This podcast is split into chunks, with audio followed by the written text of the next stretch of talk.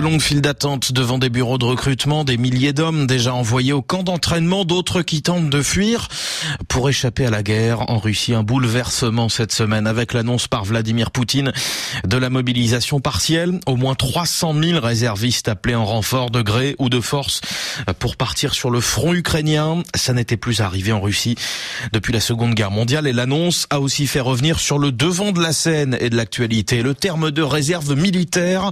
On l'oublie souvent, mais les armées peuvent parfois faire appel à la population, même si cela prend aujourd'hui des formes variées. Jérémy Lanche, la Suisse, par exemple, n'a pas de réserve militaire à proprement parler. Non, la Suisse n'a pas de réserve militaire, ou en tout cas, elle n'en a plus. Sauf qu'en Suisse, on ne parle pas vraiment de la même chose, et ça s'explique par la nature même de l'armée helvétique qui ne correspond à rien de connu en Europe.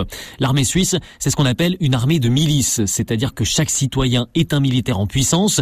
En gros, tous les hommes à partir de 18 ans doivent faire un minimum de 245 jours de formation sous les drapeaux.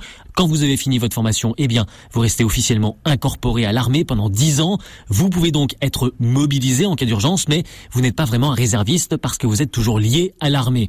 Alors la Suisse a bien fait appel à des réservistes pendant la crise du Covid, mais ce qu'elle appelle réservistes, c'était en fait des spécialistes comme des infirmiers et des médecins qui ont été envoyés dans les hôpitaux. Jérémy Lange à Genève et de Suisse on part en Iran où le service militaire est l'un des plus longs au monde, avec toutefois quelques exceptions, Siavosh Ghazi. En Iran, les jeunes âgés de plus de 18 ans doivent effectuer un service militaire d'une durée de deux ans, à l'exception des filles qui ne sont pas appelées sous le drapeau. Une période particulièrement longue. Beaucoup de jeunes refusent de faire leur service militaire et perdent leurs droits civils.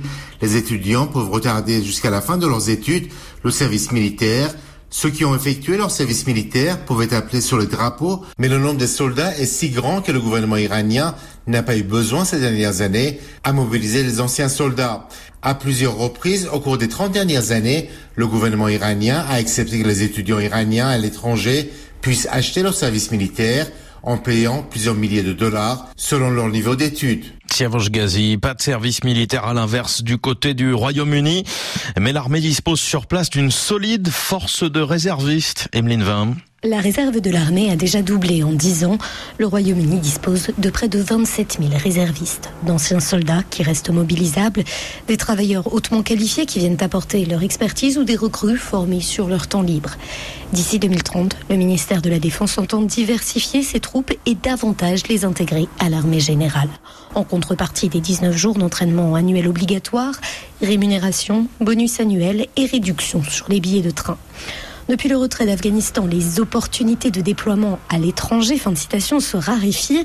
Ces derniers jours, les réservistes ont été appelés en renfort pour l'organisation des funérailles d'Elisabeth II. Emeline va à Londres. Et puis un exemple bien particulier et bien connu pour finir ce tour du monde des correspondants. Un pays sur le qui-vive, quasi permanent.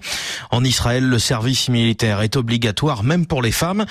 Les réservistes forment l'essentiel de l'armée et ils sont mobilisables à tout moment, Michel Paul des codes anodins diffusés par la radio, tels que Canard d'eau douce ou groupe théâtral. C'est ainsi qu'en octobre 1973, près d'un demi-million de réservistes de l'armée israélienne ont été mobilisés en moins de 48 heures. C'est le système de rappel public, mais la mobilisation peut également s'effectuer de manière plus discrète. En tout cas, Tzal, l'acronyme d'armée de défense d'Israël, est considéré essentiellement comme une armée du peuple, avec un service militaire obligatoire pour hommes et femmes allant jusqu'à trois ans, mais l'encadrement et de carrière, les réservistes sont régulièrement appelés pour des périodes d'entraînement et de service actif. En cas d'urgence, ils doivent quitter famille et travail de manière immédiate pour rejoindre leurs unités. Michel Paul à Jérusalem pour le tour du monde des correspondants tous les samedis matins sur RFI et à retrouver à tout moment sur notre site rfi.fr ainsi que notre application Pure Radio.